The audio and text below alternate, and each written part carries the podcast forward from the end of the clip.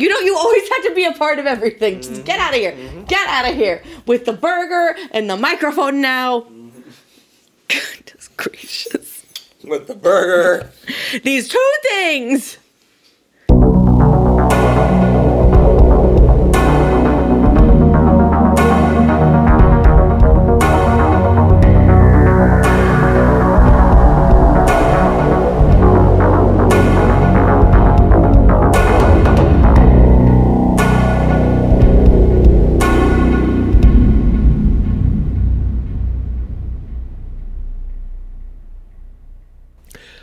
Welcome to the 75th episode of Beer and Fear. My name is Zach.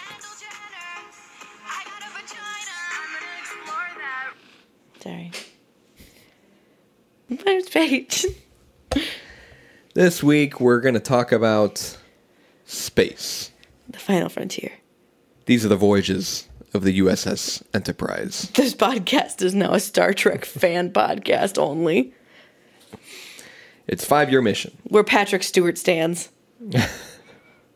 I never watched uh, really any of the, The Next man. Generation stuff. Oh, blasphemer! I was always first uh, the original series, Disgusting. Star Trek original series. Disgusting. I'll, uh, I'll Patrick Stewart is the superior space captain. yeah, I'll uh, I'll try it out. I'll, I'll watch it. And I'll have to watch the new one you told me about. Oh, the new one's Sounds so cool. Before we get into space, how was your week? When was the last time we talked? Last week, Last Tuesday? I think so. Um Did I do anything worth noting? I definitely didn't. I worked and I saw my dad on Sunday, and that's about it. You were sending me a lot of pics of your uh, doggos. Yeah, I was Really hanging out with that. the Puperinos. I really like that. The Puperinos. what about you? Oh yeah, see, I even saved one. Oh, the, the most flattering one. Mm-hmm. Thank goodness. Because we'd, pick an ugly one.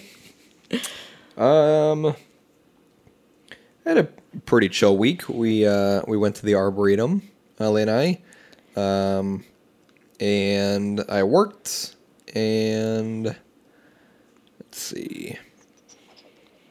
trying to think of what else. Oh, we went to Chicago. That was a lot of fun. What you guys do in Chicago? Um, just walked around. We saw we saw a lot of protests. The um, Oh, yeah, the Ukraine protests. yeah, yeah, a lot of people walking around with uh, yellow and blue flags uh, in Chicago. It was pretty neat to see. We got Shake Shack. Uh, we walked to the lake, and then we went to uh, the Athletic Association, which I really like going Is that to. like your thing now? yeah, it's super cool. It's definitely like 100% my my mood, my vibe. I love it. Oh, it definitely is. And then uh, Ale made uh, enchiladas, and they were delicious. Yeah, Yep, enchiladas. you don't pronounce any part of it. Enchiladas. Enchiladas. And now I'm here. Now I'm home, according to my phone. According to my phone. That's what it tells me I'm doing. I'm at home. Oh my gosh, our snap streak is gonna end. No, it's not. Just hanging out with this nerd. Mm-hmm. it's never going to end. Our beer. Oh, I look terrifying. Oh, hold on. You look terrifying. Yes. I'm a little scared. The beer, correction, the brewery for this week's episode on space is from uh, Arvon Brewing Company. Do you remember Arvon Brewing? Nope. It's a blur at this point. Episode 61 Okay. on seances. Oh. We had uh, beer by Arvon Brewing. Was that your episode? It was. Uh, Arvon is located at 1006 Division Avenue South in Grand Rapids, Michigan, 49507. Michigan? So I picked this beer out while we were in Michigan. Oh, Michigan? Uh, Arvon Brewing Co., located in Grand Rapids, Michigan, creating bold New England style IPAs and heavily fruited sours that craft beer that craft beer enthusiasts are proud to drink. Our mission at Arvon Brewing Company is to craft excellent beer. We are committed to making beer that challenges expectations and upholds superior quality. Arvon means the people's friend, and we hope you'll come drink with us and share the bond that is good beer. Cheers. Cheers. I don't know what language Arvon means, uh, the people's friend. But I'm going to take their word for it. It means the people's friend. The beer by Arvon Brewing is called Space Chase. Oh, that's funny. This is a New Zealand Pilsner with Moteca. Motueka? Motweka. Motueka. It's M O T U E K A. Mo Moteca? Motweka. with Moteca and Rawaka hops. Rawaka. Fresh, clean, crisp New Zealand hoppiness and soft fruit flavors. A great Yeah. beer when you're looking for something just a bit lighter with plenty of hops. So this is a Pilsner. Uh, we've only had one other Pilsner before. That was Food Truck by Ravinia Brewing. Really? We've only had one? Only one. wow. Yep. Food We're Truck really not was branching the, out as much as we thought was we the are. first Pilsner we had. This is going to be number two. Craftbeer.com says this about Pilsners. Quite possibly the most iconic beer style in modern history. The Pilsner captured the attention of beer drinkers across the world and inspired a myriad of regional lim- imitations. This lightly colored, exquisitely balanced lager remains one of the most loved beers to enjoy and one of the most challenging for the brewer to create. Pilsner are character- characteristically light in color and have a very short finish. The world over, Pilsner style lagers have become the standard beer for many reasons, and American craft brewers have worked hard to put their own unique spin on this classic German beer. Pilsners pair well with shellfish, chicken, salads, white cheddar cheese, and shortbread cookies. Shortbread cookies. Oh, white cheddar cheese, though? White cheddar cheese. I like white cheddar cheese. That sounds good. Um, and this is a uh, lager. Yeah, it's a lager, not an ale. It's 5.5% ABV, Okay. unknown IBU or SRM. There is no score on Beer Advocate. There is Oh. a page for it. Uh, so it's got an average rating of four out of three ratings. And there is a review. Uh, actually, I think the only review that I saw on Beer Advocate, and I'll read that after we try the beer. Waka. Waka. We have matcha Kit Kat, Hershey's, Wait, what was the other one? Hershey's Matcha Kit Kat. Matcha, Matcha Kit Kat. Matcha Kit Kat. Yeah. I haven't had those in so long. I got the last time I had them was when I worked at Disney because they sell them at the Japanese Really? part of Epcot. Oh. Yeah, there's uh, CM Chicken was a Korean uh, inspired chicken restaurant that Ali and I went to, and it's off of 59. Korean Remember- inspired? yeah, remember where Fox and Hound used to be? Oh, over by the the, the ramen place. Yes. There's a whole bunch. There's of a bubble tea place Asian- over yes, we got bubble tea. There's a whole bunch of Asian supermarkets and restaurants and things. I like was that. talking to how, about my sisters about how I want to go get ramen there. Yeah, we should. The three of us should go one day. And the the store is where we bought these. So they have a supermarket for Asian stuff. It's very good. Yeah, we'll need to go back there again. We didn't have a whole lot of time. This is Arvon Brewing. They did um Looks like a Queen album. what what did they what did Stranger Than it wasn't Stranger Than Fiction. No, Stranger Than Fiction was like um No, it was like one of the first ones we did. Oh God. She's spitty. Oh, that smells weird. What were we looking at though? It's a Pilsner. Kind of smells like weed. I think it's the hops. That might be me. I was trying to look up uh, episode 61, the beer that we had, what it was called. it smells like cat litter. ah, no. Profound Technique.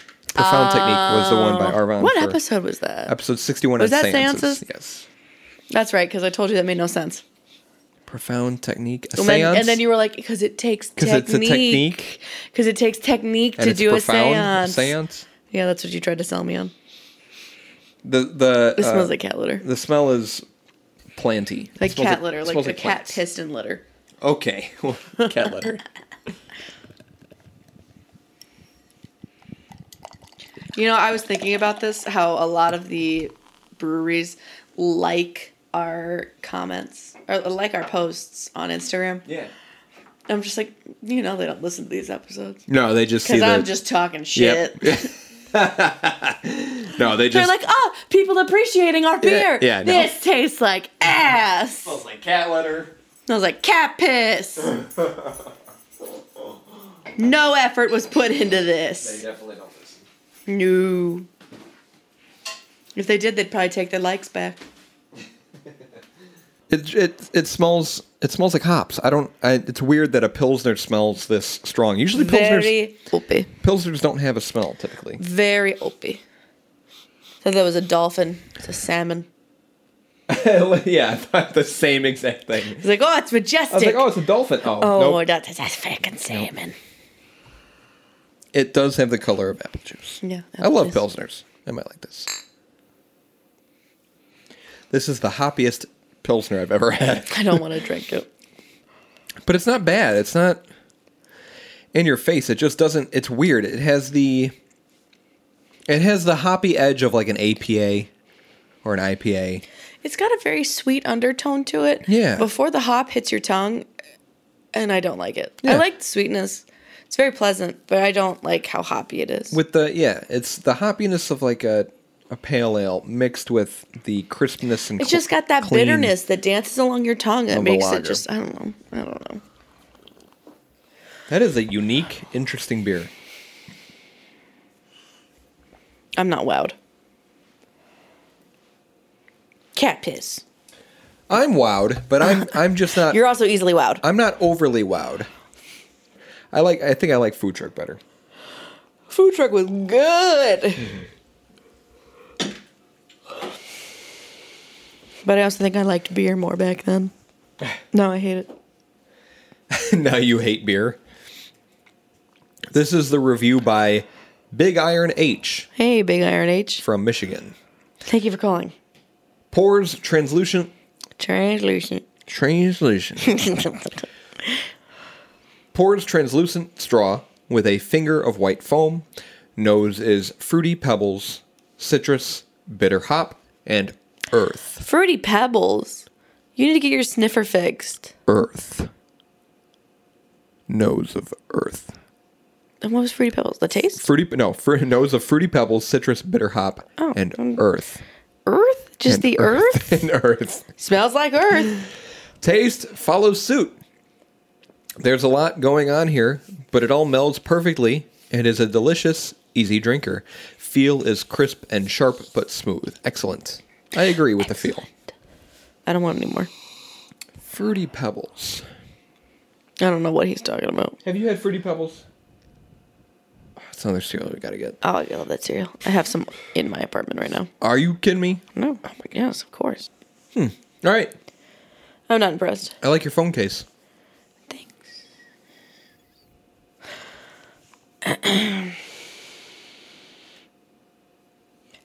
Outer space. Commonly shortened to just space. just space. For the layman, Yeah, for the layman. space. For you non astrophysicists out there, is the expanse that exists beyond Earth and its atmosphere and between celestial bodies. Oh. If you really need me to explain this, like what space is, I just I love it. who are you? You know what Did you go to is. school? It's the black stuff in the sky. It is a hard vacuum, like a Dyson.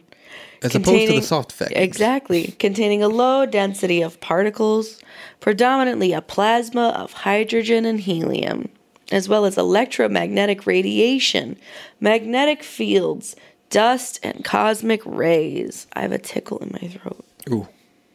The baseline temperature of outer space, as set by the background radiation from the Big Bang, is 2.7 kelvins, or negative 454.81 degrees Fahrenheit. Yeah, that's cold as hell. That's cold. The plasma between galaxies is thought to account for about half of the baryonic matter in the universe. Called ordinary matter. Why am I talking like this? half of the, the universe.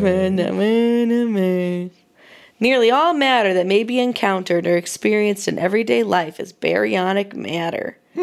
Not Barry Manilow, baryonic matter.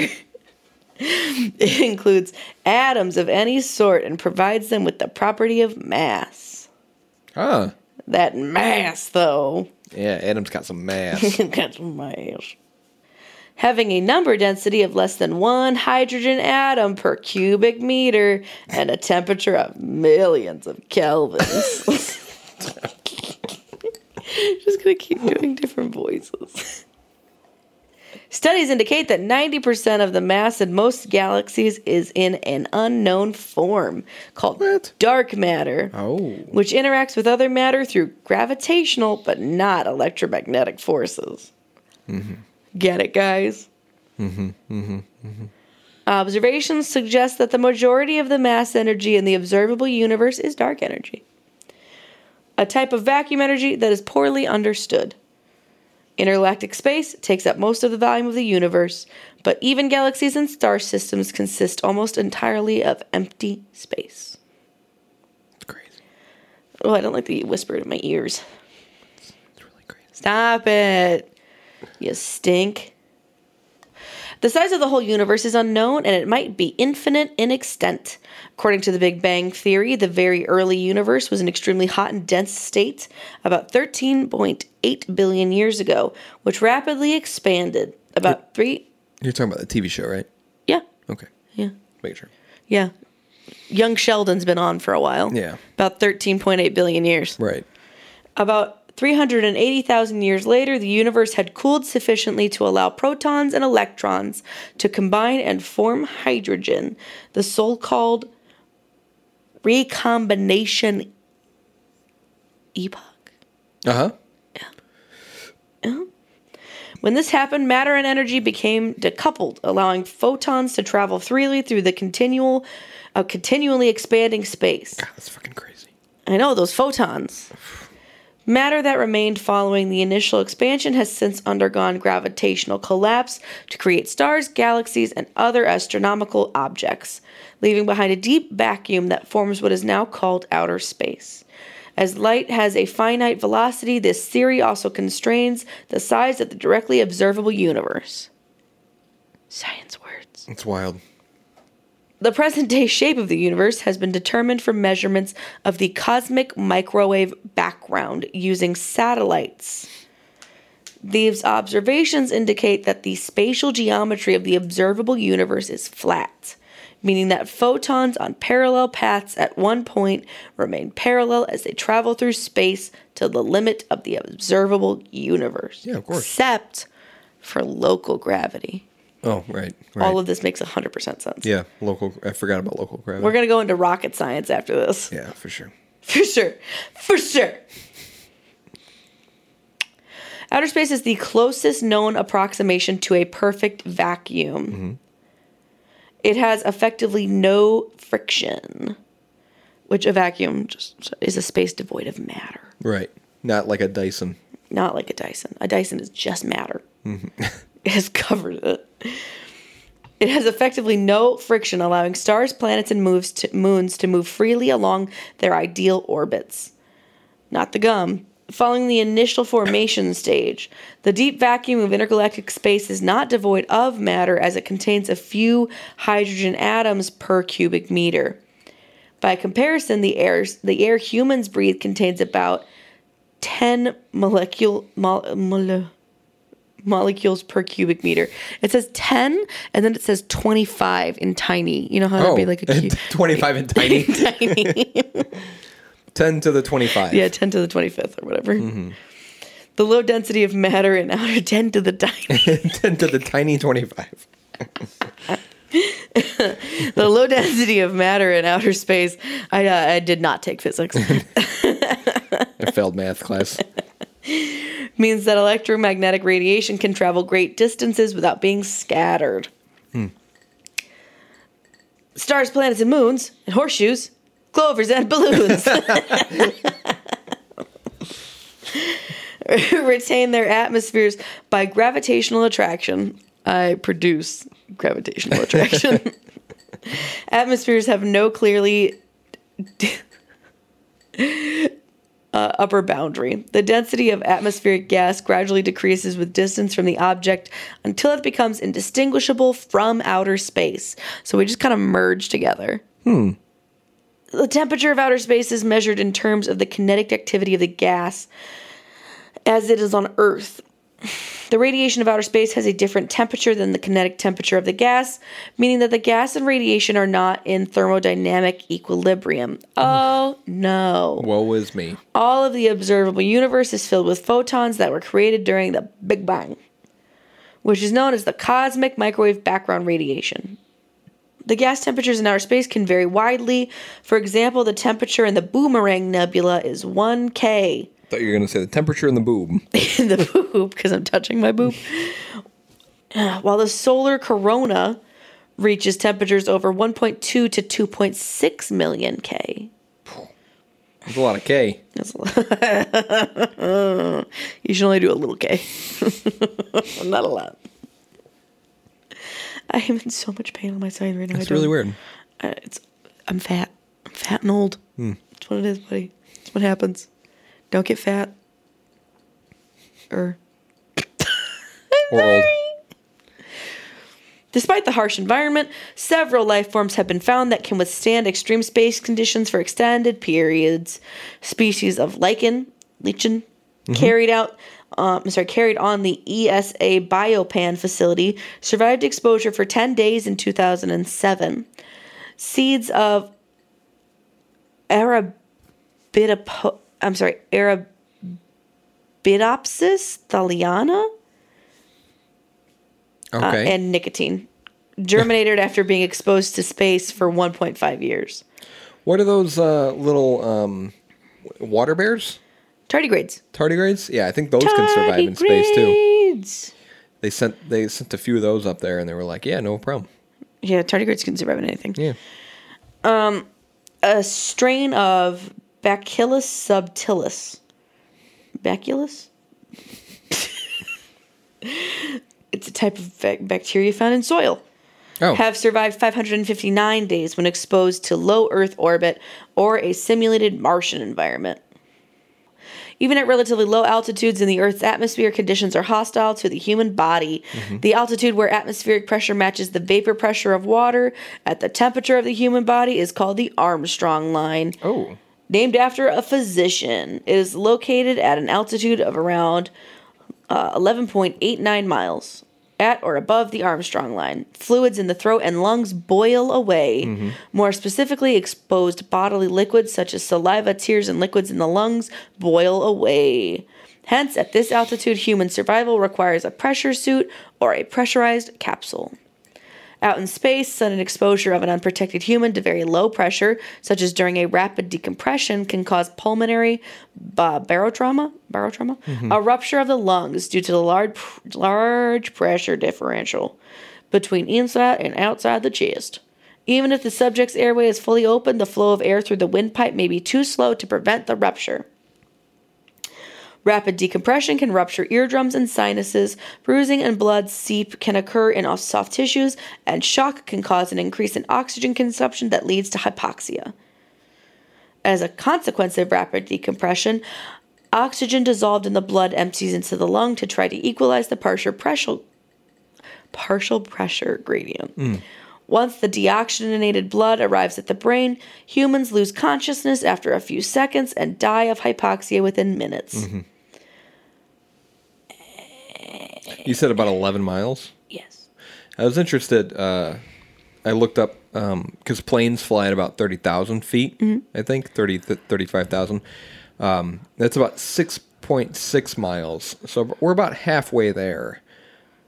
When we fly. when we fly in planes and you, you can i mean notice like the pressure in, in your ears and stuff like that it feels weird but nowhere near any of that that sounds awful Yeah. Blood and other bodily fluids boil when the pressure drops below 6.3 kPa. And this co- condition is called eb- uh, ebullism? Ebullism. kilopascals kilopascals. The steam may bloat the body due to, to twice its normal size and slow circulation, but tissues are elastic and porous enough to prevent rupture. The crew altitude protection suit, or CAPS, a fitted elastic garment designed in the 1960s for astronauts, prevents ebullism at pressures as low as 2 pascals. Hmm. Supplemental oxygen is needed at 5 miles to provide enough oxygen for breathing and to prevent water loss. While above 12 miles, pressure suits are essential to prevent ebullism. Ebullism. Ableism. Most spacesuits use around 30 to 39 pascals of pure oxygen, about the same as on the Earth's surface. Humans evolved for life in Earth's gravity, and exposure to weightlessness has been shown to have. D- uh, uh, uh, uh, Really? d- you don't say. Del, d, d, uh, my brain is. Doug is Dimmadome? Doug Dimmadome, owner of the Dinkleberg Dinkleberg. effects on human health. Initially, more than 50% of astronauts experience space motion sickness. This can cause nausea and vomiting, vertigo, headaches, lethargy, and overall malaise. Malaise. The duration of space sickness varies, but it typically lasts for one to three days, after which the body adjusts to the new environment. Hmm. Long term exposure to weightlessness results in muscle atrophy and deterioration of the skeleton or space flight osteopenia. Osteopenia. These effects can be min- minimized through a regimen of exercise. How do you exercise in weightlessness? Other effects include fluid redistribution, slowing of the cardiovascular system, decreased production of red blood cells, balance disorders, and a weakening of the immune system. Lesser symptoms include loss of body mass, nasal congestion, sleep disturbance, and puffiness of the face. Yeah, we weren't meant to uh, exist up there. No. There's uh, stories of like, what if you were born in? Oh, Vsauce has a great video. What if you were born in space? Um, yeah, check that out. Non-sponsored plug. I don't watch Vsauce. Okay. During long duration space travel, radiation can pose an acute health hazard. Exposure to high energy ionizing cosmic rays can result in fatigue, nausea, vomiting, as well as damage to the immune system and changes to the white blood cell count. Over longer durations, symptoms include an increased risk of cancer, plus damage to the eyes, nervous system, lungs, and the gastrointestinal tract. On a round trip Mars mission lasting three years, a large fraction of the cells in an astronaut's body would be traversed and potentially damaged by high energy nuclei. The energy of such particles is significantly diminished by the shielding provided by the walls of a spacecraft and can be further diminished by water containers and other barriers. The impact of the cosmic rays upon the shielding produces additional radiation that can affect the crew. Hmm. Further research is needed to assess the radiation hazards and determine suitable countermeasures. There's a thing called the Outer Space Treaty. Oh yeah, I've heard about that. Provides the it basically provides the basic framework for international space law. We have space law. We've got a space force. silly. It covers the legal use of outer space by nation states and includes in its definition of outer space the moon and other celestial bodies. The treaty states that outer space is free for all nation states to explore and is not subject to claims of national sovereignty, calling outer space the providence of all mankind. The treaty was passed by the United Nations. I'm sorry, the United Nations General Assembly in 1963 and signed in 1967 by the USSR, the United States of America, and the United Kingdom. As of 2017, 105 state parties have either ratified or acceded to the treaty. Mm-hmm. What do you go into? I talk about um, deaths that occurred in space. Oh, that's cool. I'm into that. Yeah. Um, There's so much that you can talk about. It's there's a lot. Oh yeah, yeah. Space is Here's some fun facts. huge. My spine. Space is completely silent. There's no atmosphere in space, which means that sound has no medium or way to travel to be heard. So when you die in space, nobody hears you scream. Oh. I don't even think I don't even think you can scream in space. If you're in a spacesuit. Well, if you're in a spacesuit, yeah. I just my thought process is is because as soon as you go into space, you are dead, right? You die pretty much immediately. Yeah, if you yeah right if you're not in a spacesuit. Yeah. So are mm-hmm. you really there if you're dead? You know what I mean? Yeah. So if Yeah, you're in a spacesuit, you that means you're quick. in space. Right. So if you scream, no one can hear you. You're right. Yeah. The hottest planet in our solar system is 450 degrees Celsius. It's Venus. That's right. Venus is cool. It's got acid rain. You'd assume it was Mercury, but You'd think with how close it is to the sun. yeah. Venus is the hottest planet in the solar system and has an average surface temperature of around 450 degrees Celsius. Oof. A full NASA spacesuit costs $12 million. Jesus. I know. Holy shit. Oh my god. 70% of the cost is for the backpack and control module. Wow. These spacesuits that NASA uses were built in 74. If they were priced by today's pricing, they would cost an estimated $150 million. The sun's mass takes up 99.86% of the solar system. Yeah. Yeah, sun's pretty big. The mass of the sun is about 330,000 times that of the Earth. Mm-hmm. It is also made up of mostly hydrogen. Mm-hmm. Mm-hmm. About 1 million Earths can fit inside the sun. Yeah, it's also very hot. What? Yep. No. It is. You're wrong. is. It's very hot. You're no. You're full of shit. There are more trees on Earth than stars in the Milky Way. What? Doesn't that sound weird? No way. I got my facts from a university. so we is know from, they're right. This is from an accredited school. no fucking way. there are about 3 trillion trees on planet Earth and between 100 to 400 billion stars in the galaxy. That's it?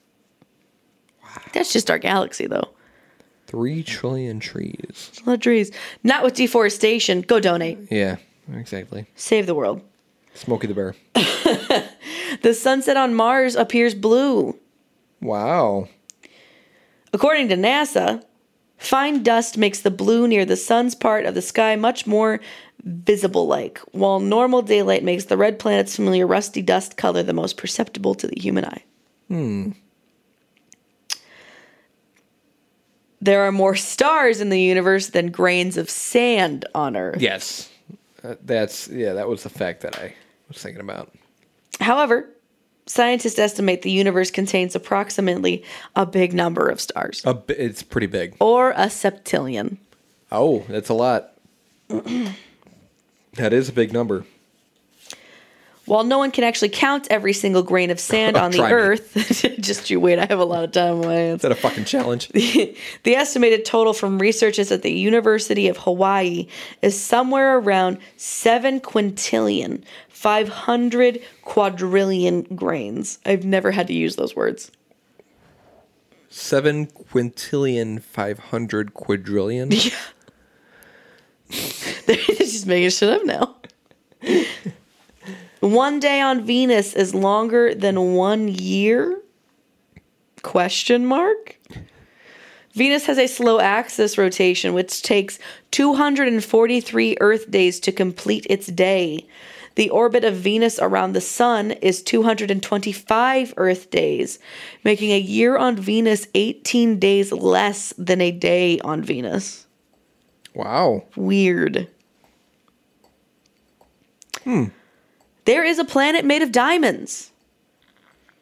It's twice the size of Earth.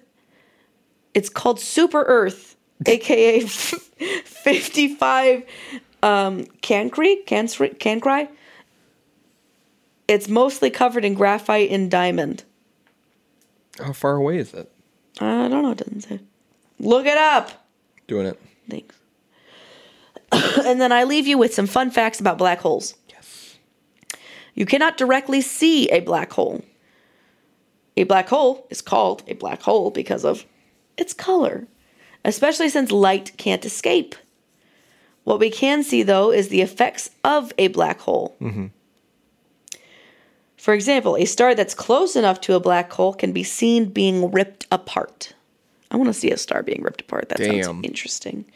Um, it is. Uh, it is forty-one light years away from the sun. How much is a light year again? It's um, how long it takes to travel in a year. No, it's how long it takes light to travel in a year. So if you travel at the speed of light, you will you will go a light year's distance in a year. The death of large stars leads to black holes because a star's gravity will overwhelm the star's natural pressure that it maintains to keep its shape. When the pressure from the nuclear reactions collapses, gravity overwhelms and collapses the star's core, and the star's other layers are thrown off into space, and this process is also known as a supernova. The hmm. remainder of the core collapses, a spot overcome by density and without volume, a black hole. Mm-hmm. There are three categories of black holes primordial black holes. These are the smallest of black holes and range from an atom's size to a mountain's mass. Stellar black holes, and these are the most common of black holes. They can be up to 20 times more massive than the sun. Wow. There are also a variety of these all over the Milky Way. Supermassive black holes. These are the largest black holes. What? Being more than 1 million times more massive than the sun. I can't imagine something that fucking huge. That makes me feel so tiny. And that something that massive takes it, it pulls it has a lot of gravitational pull. The more mass it has, the more gravitational energy it has. It's the way I understand it. So it's like that's doing a lot of sucking. Say someone falls into a black hole and there's an observer that witnesses this. The person who fell into the black holes who fell into the black hole, time slows down. Uh, Relative to the person watching. again, Vsauce has another great video. What if you fall into a black hole? They they explain everything. It's pretty great. This is explained by Einstein's theory of general relativity, which states that time is affected by how fast you are going when you're at extreme speeds close to light. Mm-hmm. The first black hole wasn't discovered until X ray astronomy was used. Cygnus X1 was the first black hole discovered in the 1960s, and it's 10 times more massive than the sun. You uh, you reminded me too. Um, you were talking about if you saw someone fall into a black hole. It's one of the things that um, Michael Stevens talks about in the video. You would see the person uh, approach the center of the black hole slower and slower and slower and slower until it looks like they they just stopped moving, and then they would slowly disappear. Like they Like would, the matter would Yeah. just, uh, they'd be frozen. You would see them frozen, and then it's like the it- matter would just dissolve. It would fade out. That's creepy. It's like their entire body just fades out. That's creepy. yeah, it's insane. It's so weird. Don't fuck with black holes. Don't fuck with black holes.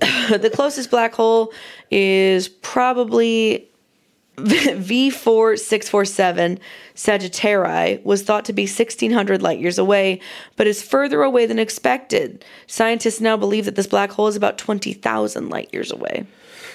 oh yeah. Twenty yeah, twenty six thousand light years, one hundred and thirty two million mile radius.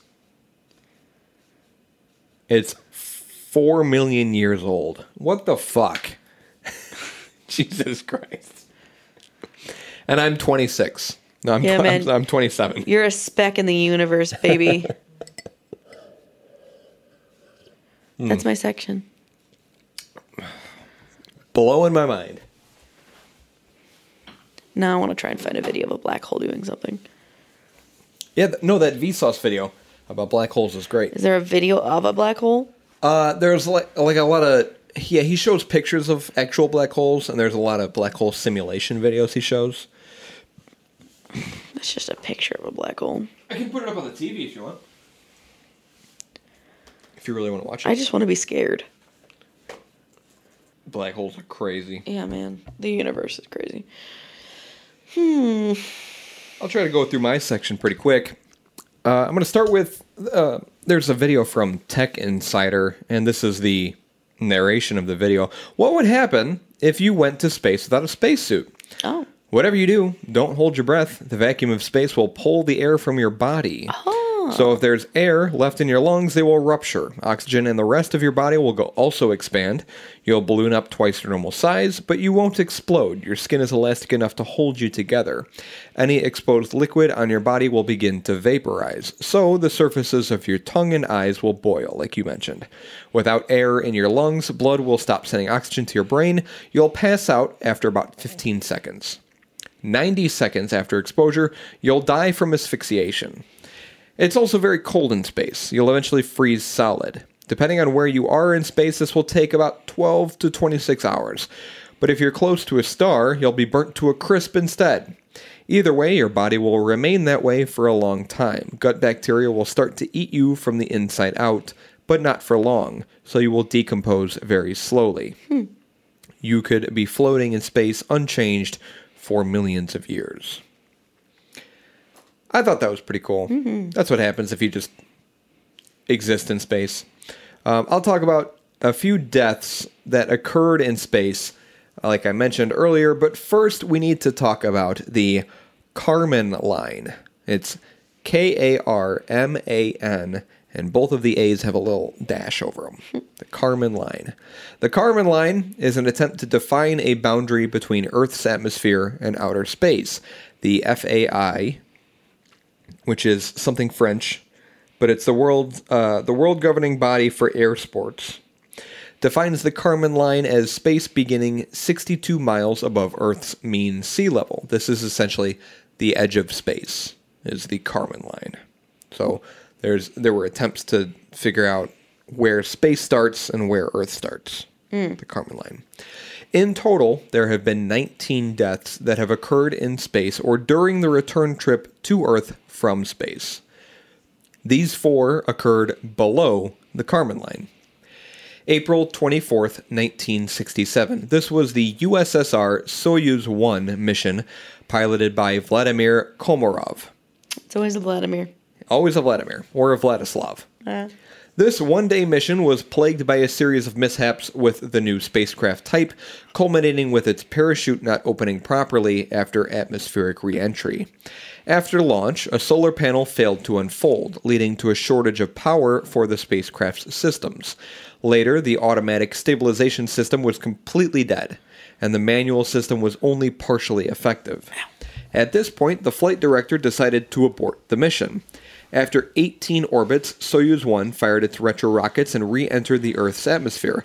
To slow the descent, first the drogue parachute was deployed, followed by the main parachute. However, due to another defect, the main parachute did not unfold. so many defects. The exact reason why is unknown. Komarov then activated the manually deployed reserve chute, oh, but it became tangled Oh with the drogue chute, which did not release as intended. As a result, the descent module fell to Earth almost entirely unimpeded at about 89 miles an hour. Damn. Komarov was killed when the capsule hit the ground at high speed. The Soyuz 1 crash site is approx- approximately two miles west of Karabutak province of Orenburg in the Russian Federa- Federation, and a small park on the side of the road is a memorial monument consisting of a black column with a bust, uh, bust of Komarov at the top. A bust. A bust. A bustier. November 15th, 1967. This was the US X 15 Flight 3 65 97, piloted by Michael J. Adams. During X 15 Flight 191, Adams' seventh flight, the plane had an electrical problem followed by control problems at the apogee of its flight. The pilot may also have become disoriented. Oh boy. During re entry from a 266,000 foot apogee, the X 15 yawed and went into a spin at Mach 5. The pilot recovered, but went into a Mach 4.7 inverted dive. As the X 15 neared 65,000 feet, it was diving at almost Mach 4, approximately 2,600 miles per hour. Excessive loading led to structural breakup. The aircraft was destroyed, and Adams died. Adams was posthumously awarded astronaut wings as his flight had passed an altitude of 50 miles. That's so sad. January 28th, 1986. This was U.S. flight STS uh, 51 L. Gregory Jarvis, Christa McAuliffe, Ronald McNair, Ellison Onizuka, Judith Resnik, Michael J. Smith, and Dick Scobie were passengers of the Space Shuttle Challenger. 73 seconds after Challenger lifted off, the shuttle was destroyed at an altitude of 49,000 feet. The investigation found that cold weather conditions caused an O ring seal to fail, allowing hot gases from the shuttle solid rocket booster to impinge on the external propellant tank and booster strut. The strut and aft end of the tank failed, allowing the top end of the solid rocket booster to rotate into the top of the tank and causing it to explode. Challenger was thrown sideways into the Mach 1.8 wind stream and broke up with the loss of all seven crew members. NASA investigators determined they may have survived the spacecraft disintegration, possibly unconscious from hypoxia. Some tried to activate their emergency oxygen. Any survivors of the breakup were killed, however, when the largely intact cockpit hit the water at 200 miles per hour. About half of the vehicle's remains were never recovered, and fragments still washed ashore as long as a decade later on the coast of Florida. That's insane. You've seen the Challenger explosion, right? Uh, probably. Back in uh, while though. 86.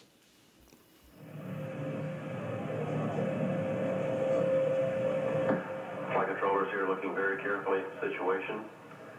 Looking very carefully at the Obviously a major situation. Obviously a major malfunction. Yeah, that was uh that was in 86. Here live on TV. So sad. February 1st, February. 2003. This is US flight STS 107. Rick D. Husband, William C. McCool, Nicole. Michael P. Anderson, David M. Brown, Kalpana Chawla, Laurel Clark, and f- the first Israeli astronaut, Ilan Ramon, were passengers of the space shuttle Columbia. During its planned reentry, the spacecraft broke apart at an altitude of approximately 40 miles and a velocity of Mach 19, about 14,578 miles per hour. The shuttle's heat shield was compromised due to damage sustained during the initial ascent. Investigation revealed that a piece of foam insulation had fallen off the external tank and hit the shuttle during launch, damaging the reinforced carbon carbon leading edge of the left wing and allowing the extreme heat of reentry to cause structural failure. The accident triggered a seven month investigation and a search for debris, and over 85,000 pieces were collected over the course of the initial investigation, which consisted of about only 38% of the orbiter vehicle. They were unable to recover the rest. Um, but yeah, all the heat, the intense heat coming back into um, Earth's atmosphere, that weak point on the ship caused it to break apart. And then this incident is the first and only recorded astronaut fatality occurring above the Kármán line, which again is 62 miles above Earth's mean sea level. This uh, occurred on June 30th, 1971. This was USSR Flight Soyuz 11, manned by Georgy Dobrovolsky, Viktor Patsayev, and Vladislav Volkov. On June 29th, these three uh, cosmonauts loaded scientific specimens, films, tapes, and other gear into Soyuz 11, then transferred manual control back from Sel- Salyut 1 to Soyuz 11 and returned to their ferry craft. Before re entering Earth's atmosphere, both the work compartment and the service module were routinely jettisoned. This occurred at about 2247 GMT when radio communications abruptly ended when the work compartment separated well before the normal ionospheric blackout. Um, so they around 2247 GMT communications just stopped between ground control and the astronauts. Um, and it, it occurred before ionospheric blackout. And so apparently there's a period of time during re-entry where communications are lost due to interference. And you pass through the ionosphere, and there's too much inter- interference for the radios to be able to communicate with each other. I don't know how bad it is now with uh, advances in technology, but back in 71, that's what would happen. Almost 25 minutes later, Soyuz 11's Soyuz 11's automatic systems landed the craft safely at 2316 GMT in Kazakhstan after an apparently normal return to Earth. Karim Karimov, chair of the State Commission, recalled, quote, Outwardly, there was no damage whatsoever. They knocked on the side, but there was no response from within.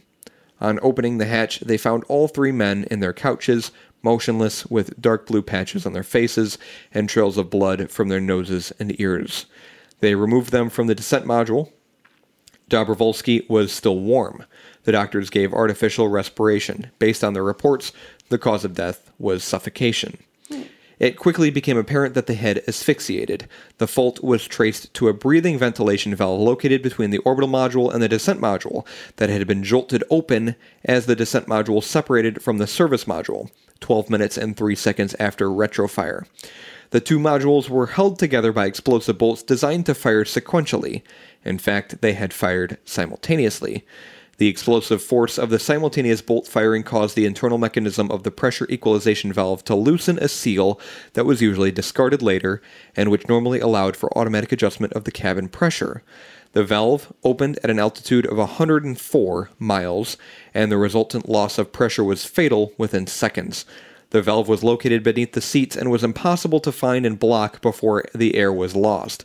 Flight recorder data from the single cosmonaut outfitted with biomedical sensors showed cardiac arrest occurred within 40 seconds of pressure loss. By 15 minutes, 35 seconds after retrofire, the cabin pressure was zero and remained there until the capsule entered the Earth's atmosphere. The cosmonauts were given a large state funeral and buried in the remains of Yuri Gagarin. They were also each posthumously awarded the Hero of the Soviet Union medal. That's my section. Wow. Deaths in space. I was expecting more dramatic stuff. The last one was pretty dramatic. I agree. Yeah. Yeah. Everything was fine. And then they knocked down the spaceship, and everyone was dead. The blue patches on the face I thought was interesting. Yeah, that was crazy. And the blood just. Yeah. Oh, God, I can't imagine. Um, space is great, but I think I'm going to stay down here. yeah. Mm-hmm. You will not get me into space. What do you think of beer? I thought it was decent, um, but I don't know. Something about the Pilsner mixed with the hoppiness.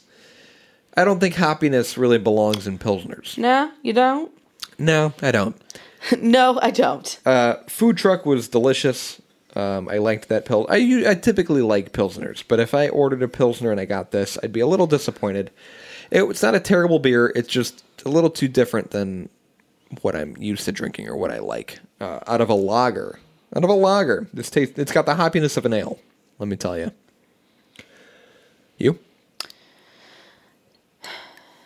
It's very hoppy, and when you say Pilsner, I don't really expect that. Yeah. And it was just, I, I don't know. I'm, I've lost interest in hops, I guess. Anything hoppy? Gotta- we should have another sour beer. Remember when you said your next beer was going to. Ollie's like, yeah. Remember you said the next beer you were going to get was a Saint Laurent beer, Yeah. and you didn't do that. Yeah, keep you on your toes. Maybe I'll do it for my next episode. All right. If I can find it, I haven't seen it at Benny's at all. Yeah, I don't. Uh, I don't typically shop around at Benny's. It's like I know the beer that I want to get, and I go to the Benny's and I get it. But, I've been, I mean, I haven't been in like a month now um, because I buy in bulk. Um, Yeah. But the last time I was there, there was no Santa Rob beers. well, next time I'm at a Benny's, I'll need to restock soon. My bar's looking a little thin. Yeah, it's looking pathetic, actually. Uh, I'm honestly surprised you can make me a drink. I'll look around for some Saint Laurent stuff. I was And- expecting you to just like pop out like an old saltine and then spit in it and that call me a drink. yeah, Bam. saltine spit. This is what I call the salty surprise. The salty surprise. Um, that Saint Laurent, that blackberry grunt. Oh my god, that sour was so good. Talk dirty to me. That was so good. Oh, if you're not in a hurry, I have a Michigan beer that you might be interested in Oh, trying. Oh, I am. okay, all right. I love time- you, but I have work tomorrow. Next time, it, it it's a s- it's a sour. It's a kettle sour, Hmm. and it it tastes like breakfast in a bowl. oh, It's so good, and it's Interesting. uh well, I need to check. I can't remember if it's strawberry or raspberry. It's both. I, I'll need to double it. check. If it's strawberry, you can't have it. Yeah, oh well. yeah. Because it says just like jam. It's so good. It tastes like jam. Yeah. Beer and Fearcast.com. Uh, come. You can listen to Beer and Fear on all popular podcast platforms, including Spotify, Google Podcasts, Apple Podcasts, and more. Visit beerandfearcast.com today. My sister got another speeding ticket. What the fuck? Girl has gotten so many speeding tickets in her life. I swear to God, she needs to be better at not getting caught. That's what it is, yeah. She can continue to speed, but be better at not getting caught. and then beerandfearcast at gmail.com. Beer and fearcast at gmail.com. If you want to reach out to us, no one's going to, but I'm required to say it. It's in my By contract. law. It's in my contract. Who do and, you uh, have a contract with? Yeah. Uh, it's not important. I feel like it is important since we both co-host this show. Are you getting paid for this? I'd like to know. Not important. You know, I'm not getting paid, but if we're being honest, you'd make more than me because you're a man. That's terrible. it's facts. Here on International Women's Day, Gotta preach. There for my women. Coming next episode, he'll be replaced with a woman. New co-host. I think it would be a better show, actually. I agree. yeah, I I know. I think it'd be Yep. too. It'd probably be funnier other than me, so we wouldn't mm-hmm. have to rely just on me for the comedy portion. You know, You're right. you get it. Yep. Yep. Yep. I'm the one with the fans. Everyone loves you, Paige. Thanks for that. Look at that.